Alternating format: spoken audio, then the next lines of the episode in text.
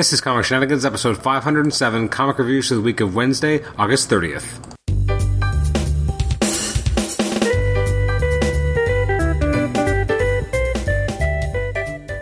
Welcome to the Comic Shenanigans podcast. I'm your host, Adam Chapman, and this is episode 507. It's our comic reviews episode for releases from the week of Wednesday, August 30th, which I realize sounds ridiculous when I'm recording this on September the 10th. Um, so this episode's pretty late, so I'm going to get through the uh, books I had a chance to read from August 30th really quickly because uh, I don't know if a lot of people care about those books anymore. Uh, but you know, it's, it's still worth kind of taking a, a, look back and seeing what came out uh, almost two weeks ago. Um, Books I will not be talking about that came out on August 30th include All Star Batman 13, uh, Black Panther, uh, Black Panther and the Crew, Darkseid Special, Deadpool, Justice League of America, uh, Robotech number 2, wasn't able to find that, uh, Star Wars Jedi The Republic Mace Windu number 1, that's a long title, Star Wars, Thanos, The Black Racer and Shiloh Norman Special, The Mighty Captain Marvel, and Wonder Woman. So I will instead be talking about the following books. Uh, we're looking at uh, first America. This is issue number 6. I'm such a fan of how this book is being written. It's by Gabby Rivera, artwork by, I guess, I'm not even sure because when it has, um, I like it when they kind of use some fun words, but I'm not always sure. I guess Kelly Thompson is the archery consultant, which means that Ramon Villalobos is the artist, with additional inks by Walden Wong and color art by Tamara Bonvillain. Um, this was just a ton of fun. It almost had like a Frank Quitely esque kind of feel at times. Uh, I like the, the, way that arcade was used here. Um, yeah, it really does have a, a, big kind of Frank Quitely style here. I liked how America and her, I guess, grandmother uh, were written. I loved the relationship between America and um, Hawkeye, uh, Kate Bishop. Uh, this was just a tremendous amount of fun.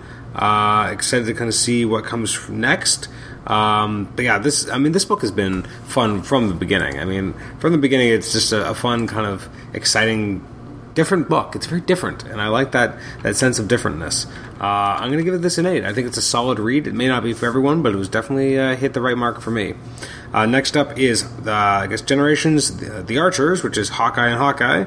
Um, this is by Kelly Thompson with uh, artwork by Stefano Raffaele. Um, I actually really like the art. I thought it was really clean. Uh, I love the colors. Colors by uh, Digikore um, that really kind of make this this pop. We're used to Hawkeye being used as more of a you know more down to earth palette these days. They don't really play up um, you know the superhero costumes in the same way because he has that you know just that costume that shirt with like the, the purple on it. But this is like his full on purple costume days. Um, even Kate's uh, her look really pops here in a way that it doesn't usually, uh, which I thought was really cool. Um, this was extremely well done, well written. It's fun to see the team up between Clint and Kate, uh, how the characters interact with each other. This was just a super amount of fun. Um, I, I don't know necessarily know if these are going to mean a lot, uh, these generations books, but this was definitely an interesting one. Kind of seeing how the relationship has progressed with the two characters and having uh, Kate having to kind of deal with the potential time travel and, and dealing with a, a younger version of Clint. Um, the backdrop of then going up against you know the kind of the other marksman of the Marvel Universe I thought was really engaging and interesting. Um, I, I, really dug it. I thought it was a, a, really fun read. I don't think all the Generations books hit the same way, but this one definitely did for me.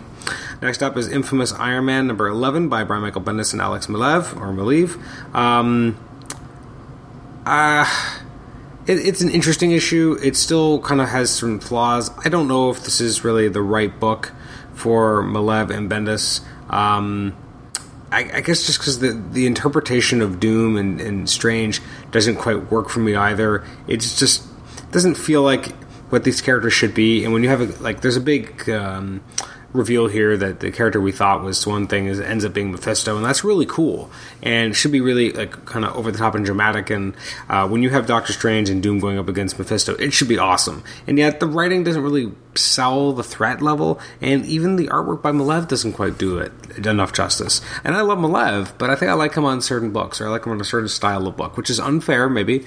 Um, but I think his style doesn't always lend itself to certain areas, and I don't think him doing an Iron Man-ish book. Well, I say Iron Man-ish, but basically a Victor Von Doom book, and then bringing in magic characters and Doctor Strange. I don't necessarily think he can he can nail all the points that it needs to hit.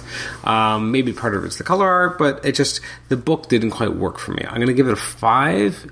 Um, I, I, feel like again, even the moment of reveal felt like it should have hit with a harder resonance. Instead, it, it felt lackluster. Um, it's almost like on paper, if I told you what this what the series and what this issue is about, you'd be like, "Oh, that sounds pretty cool," and then you read it and you're like, eh, "That didn't really work the way you said it would," um, which is unfortunate. Uh, speaking of Doctor Strange, though, let's talk about Jean Grey number six by Dennis Hopeless and Paul Davidson. Now, this is a lot more interesting and enjoyable. Um, so this feels like magic. Um, you have Doctor Strange helping uh, Jean Grey. Uh, they end up kind of seeing a bit of a uh, the history of the Phoenix and of Jean Grey, and I thought that was really interesting and enjoyable. Uh, kind of seeing what's going on with the character, and the very ending is really interesting as well, uh, with this kind of psionic uh, image of Jean in her new X Men days that the younger Jean can see. Uh, this this is how you do Doctor Strange right in a guest star. This is how the art really pops. Um, feels exciting. Feels like there's a real sense of of um, there's there's just something bigger going on. It seems so exciting. I'm gonna give it an eight. Like this issue really had me had me wanting to flip through the next page in a way that I, I don't think of Iron Man did. Um, and it also felt like this is the modern version of Doctor Strange, the way he's being written recently. This felt more in tune with how Jason Aaron was writing the character. And I guess what isn't Hopeless writing Doctor Strange right now, so it makes sense why the character feels even more correct. Uh, next up is Uncanny Avengers. Uh, this is issue number 26. This is by Jim Zub.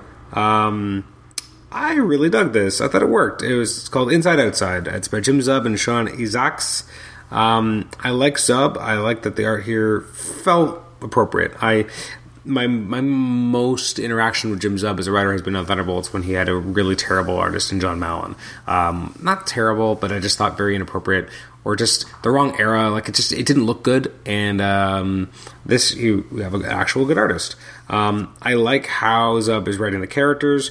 Um, the fact that you know Rogue has issues with Scarlet Witch is not something that's new, um, but it, it, works really well. The fact that we use Graviton I thought was really interesting as well. Um, this the art is extremely vibrant and exciting. Zub um, is able to take kind of a quieter aspects of this issue and ratchet up the tension.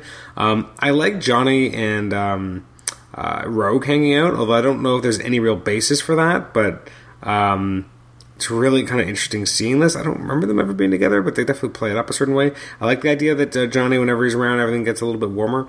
Um, and even like the conversation between, between uh, Brother Voodoo and Scarlet Witch are really really cool. I really do like the uh, current Scarlet Witch costume. I mean, I miss the original one in some ways, but or the more original inspired ones, I should say, because she's had a lot of different ones, but have been very similar to a certain theme. And now she looks just there's just something to it that the costume she got from the James Robinson book, um, which seems so much more regal and has a certain aspects of dimension to it that the other ones didn't. And I really liked it, and on the cover especially, it really pops. Um, I like this issue a lot. I'm going to give my favorite rating, which is an eight, because I think it's a very solid read. And again, I appear to only be reading books I really enjoy. Oh, speaking of, Secret Empire number 10. Uh, this will not be an 8. Written by Nick Spencer, artwork by Steve McNiven. Although it seems like the most rushed McNiven artwork I've ever seen. Like, it just doesn't even feel like his art at times. Uh, I don't know what it is, but there's just something about certain characters. It, it, the issue looked a little bit rushed. I don't think maybe I had the best sense of what this even wanted to be. Um, I feel like Nick Spencer maybe had a different idea than what we ended up getting here. Uh, I wasn't a huge fan. Um, the fact that you know the the Steve that was warped, and now we have the kind of the memories that Kobik has of the real Steve is the one that we kind of get back.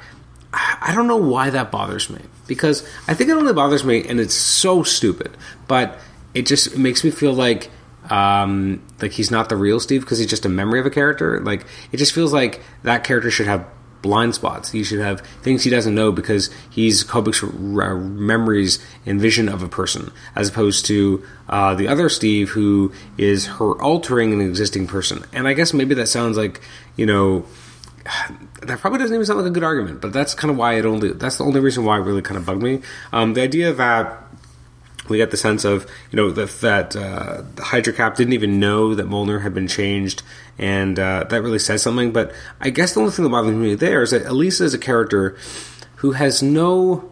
She exists because of Kobik, and she's this hugely instrumental character in Steve's life, and yet she means nothing.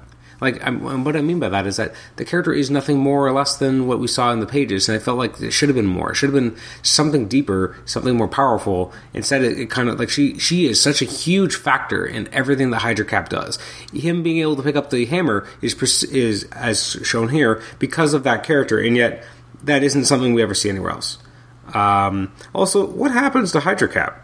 Because um, at the end here, and I have some issues with this as well, you have Hydra Cap is down for the count, and what? He goes to jail? Like, and I guess part of this, I just have to wait and see and read the um, Omega issue and see what they do there. Um, but I, I, Las Vegas is still destroyed. We're guessing. I mean, it looks like Rick Jones and Black Widow are back alive, but they remember things. Um, the whole vanishing point thing here is kind of said in a very offhanded way that characters disappear and then they return. Uh, although I guess um, Heart isn't shown here, so the fact that she shows up elsewhere is okay. Because I don't think you see her in the bat last little splash. Um, I don't know.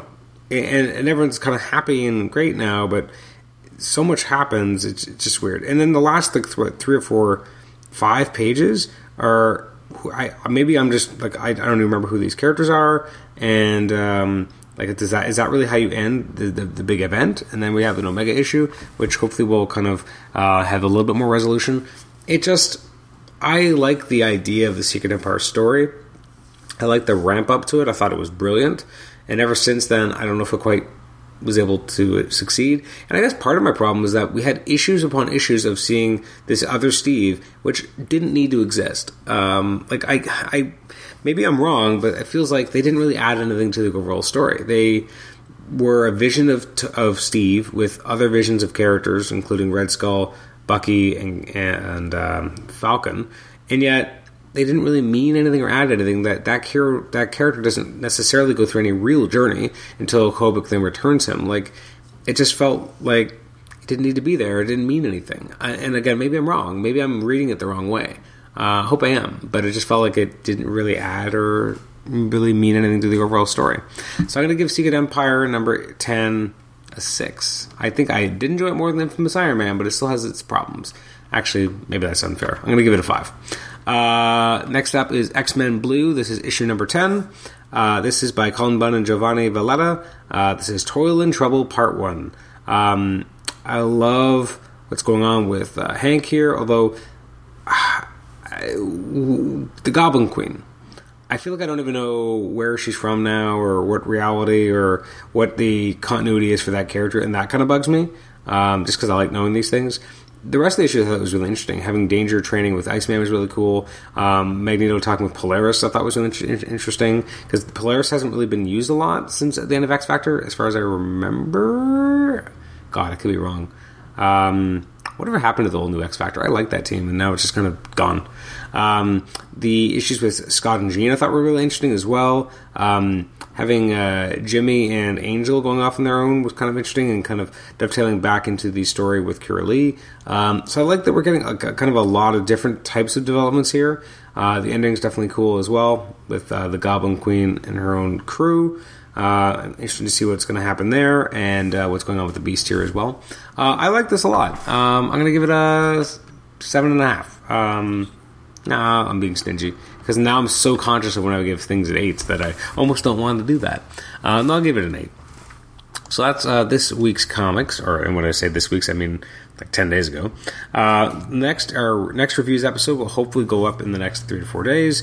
Uh, it'll be books from September the sixth, including uh, Generations, Iron Man and Ironheart, uh, what else came out? Astonishing X Men 3. I still haven't read issue number 2. A new issue of All New Guardians of the Galaxy. How is it already on issue number 9?